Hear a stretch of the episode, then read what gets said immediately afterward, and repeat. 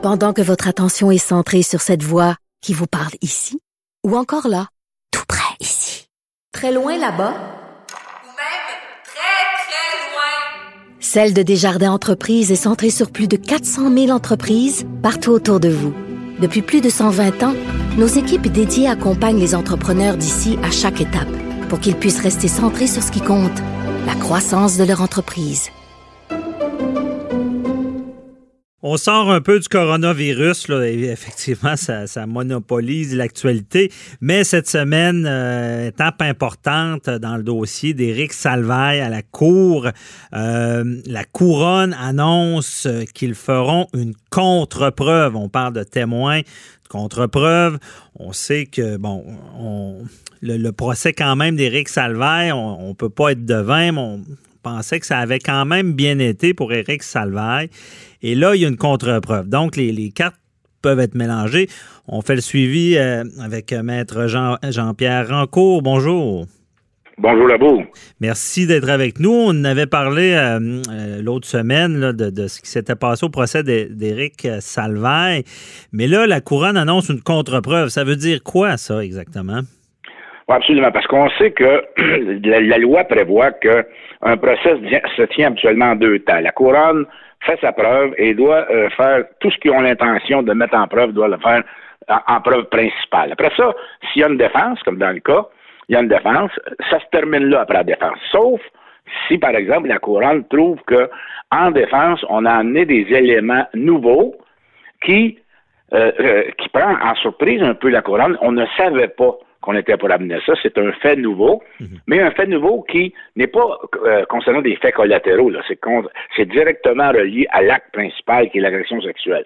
Alors, c'est ça que la couronne va devoir prouver, parce que c'est pas automatique. Mm -hmm. Même si la couronne demande une contre-preuve, il va falloir que le juge l'accepte. Et on parle de quatre témoins. Euh, Est-ce qu'on a quatre témoins différents sur des sujets différents ou c'est le même sujet? Est-ce que c'est un sujet qu'on a appris en, en, en défense? Et qu'on ne savait pas, on ne peut pas prévoir, puis est-ce que c'est pertinent? Parce que le juge va devoir évaluer la valeur probante de euh, ces témoins-là versus le préjudice causé à la défense euh, d'ouvrir une contre-preuve. Alors ça, c'est une balance que le juge va devoir. Alors c'est loin d'être fait qu'il va accepter cette contre-preuve-là. Mais Maître encore, expliquez donc ça. Euh, ça on l'entend souvent en droit, bon, la, la valeur probante est plus, plus grande que le préjudice, mais ça veut dire quoi concrètement? Moi, des fois, c'est un peu comme le jogging. Là, des fois, ouais. l'effet bénéfique, ça fait mal sur le coup, mais tu as un effet bénéfique qui est plus grand. C'est, c'est ben, un peu ça? Ben, le juge regarde la valeur probante. Est-ce que c'est une valeur probante qui est, euh, qui est une petite valeur probante, une moyenne ou une très grande valeur probante, versus Et... le préjudice que ça peut amener à l'accusé? Okay. Alors, si par exemple le préjudice dépasse la valeur probante, ça, c'est une question de balance, 50-50. Parce que valeur probante, on parle, dans le fond, la, la crédibilité de ce qu'on amène. C'est un peu ça, la valeur Exactement. probante? Exactement. Okay. La crédibilité et aussi le contenu de est-ce que c'est quelque chose qui est important ah. euh, pour que le juge euh, le prenne en considération au niveau de des, des éléments essentiels de l'agression la, sexuelle. OK. Dans le fond, il, il faut pas... que ça soit important.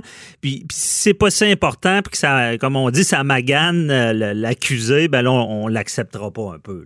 Ben, c'est possible ouais. que le juge dise, il y a certaines valeurs probantes, sauf que euh, c'est un préjudice trop grand à l'accusé que d'amener ça en contre-preuve, je la rejette. Alors, okay. c'est là la balance où le juge va devoir là, mettre ça d'un côté comme de l'autre. OK. Et là, c'est ça parce que euh, il y, a eu une audition, euh, mais, mais ils doivent, la couronne fait une demande, une requête. Là, ils, ils, doivent expliquer dans le fond d'avance où ils s'en vont avec leurs témoins. Là. Absolument. Puis la défense, Maître Mascotte va s'objecter à ça, c'est sûr. Ouais, Et là, le juge va devoir décider. OK. Dans le fond, la, la, la, couronne va avec des arguments, puis là, la défense va, va, va vouloir contredire ça. Qu'est-ce qu'ils peuvent dire pour pas que ça, ça, ça ben, euh, que ça, ça, soit au dossier ou qu'il soit entendu? Ils peuvent dire ça n'a pas ben, rapport, c'est pas nouveau. Ben, euh, ou, ou peut-être sur des faits collatéraux. Si, euh, je donne un exemple, la couronne amène un témoin qui vient dire il était à, à l'Halloween, il disait qu'il n'était pas présent, là. Mm -hmm. A un témoin viendrait dire, ben, il était à l'Halloween. Euh, ça, c'est pas directement relié à l'agression sexuelle. Ça serait pour contredire sa crédibilité sur le fait qu'il était là ou pas là. Est-ce que c'est une valeur probante? Est-ce que c'est quelque chose qui est important? Alors, la défense va dire, non, non, non, écoutez, ça, c'est un, c'est un fait collatéral. Ça n'a rien à voir avec l'agression sexuelle. C'est pour contredire l'accusé et c'est un préjudice qui n'a pas de bon sens pour nous autres. Alors, le juge va écouter ça. Mhm. OK, c'est bon, on comprend. Et euh, bon, on va aller euh, sur ce qu'on entend vraiment, parce que là, bon, Eric Salvaire qui témoigne, qui dit qu'il se sert de sa réputation un peu pour se défendre. On dit que ça ouvre la porte à la, preuve de, mauvaise réputation à la couronne. C'est quoi ça en réalité, là? en réalité, c'est que la couronne n'a jamais le droit de faire une preuve de mauvaise réputation de l'accusé en preuve principale. Tant aussi longtemps que l'accusé n'ouvre pas cette porte-là. Alors, si l'accusé, par exemple, vient dans la boîte et dit Écoutez, moi, là, j'avais une réputation A1, euh, j'avais la meilleure réputation qu'il n'y a pas au monde. Et, là, ça ouvre et on amène des témoins, ils viennent dire, ben non, il n'y a pas cette réputation-là. Au contraire, il y avait la réputation suivante. Alors, ça aussi, c'est un élément que le juge va devoir considérer. Mhm. Parce que est-ce que Salvaille a vraiment ouvert une preuve de euh, bonne réputation? En disant que euh, ce qu'il faisait, dans le fond, c'était pas grave, c'était juste des jeux, des jeux. Il mettait le monde mal à l'aise, mais il n'a pas d'intention. Est-ce que c'est une preuve de bonne réputation? Pas certain. Le juge devra évaluer ça avant de permettre à la couronne de faire une preuve de mauvaise réputation. Mais il faut savoir qu'en droit, si l'accusé ouvre une preuve comme celle-là, il est sujet à ce qu'on l'attaque en contre-preuve. OK, je comprends. Puis moi, je l'avais entendu dire aussi que euh, il a dit à un moment donné, c'était subtil, les gens qui me connaissent savent que je ne ferais pas ça. Ça, c'est-tu un peu servir de sa réputation? Ben, d'une façon peut-être, oui, peut-être non. Euh, les gens qui me connaissent savent que je ne ferai pas une affaire de même. C'est pas de dire qu'il y a une bonne réputation, c'est de dire que les gens qui me connaissent savent bien que je ne ferai pas une affaire de même. Je suis pas le genre de faire ça. Euh, à ce moment-là, s'il amène, si la colonne amène un autre, euh, quelqu'un qui le connaît bien, qui vient dire, ben non, il a fait la même chose avec moi, puis il, faisait ça régulièrement, il sortait le pénis devant tout le monde, ben, peut-être que ça peut être mis en preuve, en contre-preuve. OK. Et là, c'est ce qu'on va voir. Il pourrait y avoir des témoins qui viennent un peu défaire la, réputation de d'Éric Salvaire par rapport à ses comportements. Là. Oui, absolument. Et venir euh, euh, jeter du, discrédit sur sa crédibilité. Euh, comme vous le disiez en entrée de jeu, euh, on semble avoir quand même euh, réussi. Euh, on sait le je vais décider, mais sa crédibilité était pas pire jusqu'à jusqu'à ce maintenant. Et il a le droit au bénéfice du doute raisonnable. On, s'attendait à ce que ça passe. Maintenant, si on amène une contre-preuve, puis on vient détruire sa crédibilité parce qu'on découvre qu'il a, menti sur des points importants, ben à ce moment-là, le juge peut dire Oh, c'est plus, c'est plus la même histoire. Ouais, c'est plus la même histoire. Et là, la, question que tout le monde se pose, c'est, euh, tu sais, il y, aurait euh, une nouvelle plainte euh, de déposer dans un salon de massage. Je ne sais pas, est-ce que si, si la porte est ouverte à défendre sa réputation, on pourrait-tu se servir d'un témoin qui n'a pas encore d'accusation, mais qui a vécu une anecdote avec Salvaire. Donc, cette personne-là qui a porté plainte, pourrait-tu venir témoigner? Et dire, ben moi, j'ai vécu ça.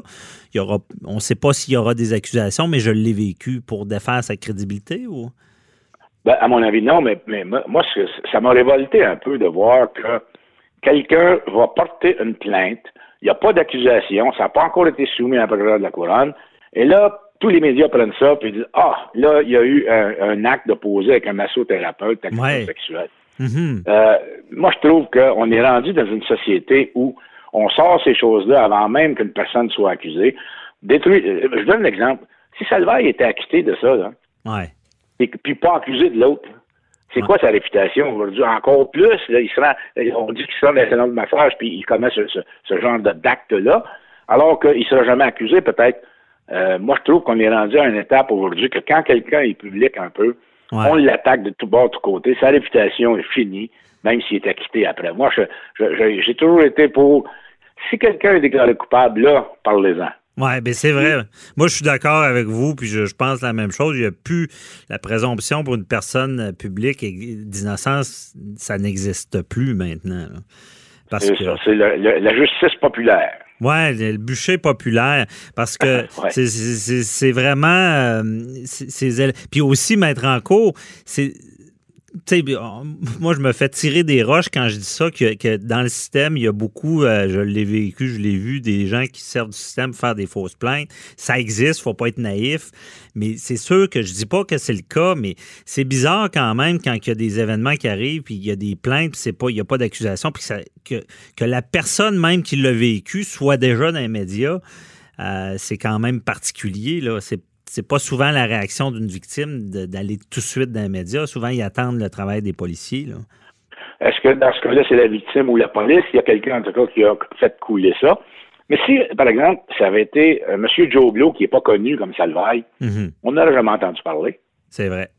Hein, le citoyen ordinaire, euh, moi, je pense, j'ai toujours dit, euh, l'homme, la, personne, l'homme ou la femme qui sont connus devraient avoir la même justice que monsieur qui n'est pas connu. C'est-à-dire que présomption d'innocence, si je suis déclaré coupable, vous en parlerez, mais avant ça, oubliez ça. Bien, c'est ça.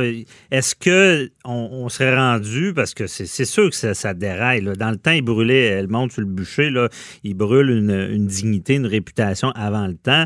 Euh, souvent, le monde ne se relève pas. Il y a Nathalie Normando qui a survécu.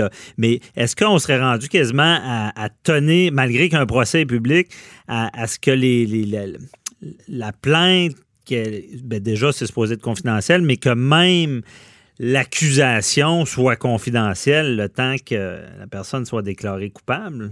Ça pourrait aller jusque-là. Dans le moment, depuis dans les dernières années, là, mhm. euh, on a, ça a débordé. Mais avant ça, euh, les médias ne parlaient pas, par exemple, que quelqu'un euh, est sous enquête. Ouais, on attendait, quand, quand, il y avait une sommation qui était sortie puis que c'était rendu au tribunal, c'était rendu public, Là, les médias partaient, disaient, tel monsieur vient d'être accusé de telle affaire. Mhm. Mais avant, euh, les policiers disaient, il est sous enquête, on n'en parlait pas. Là, aujourd'hui, du moment que quelqu'un est sous enquête, on parle de ça, on extrapole, on tire des conclusions, la population est alertée là-dessus, puis ils se font une idée. Non, c'est vrai.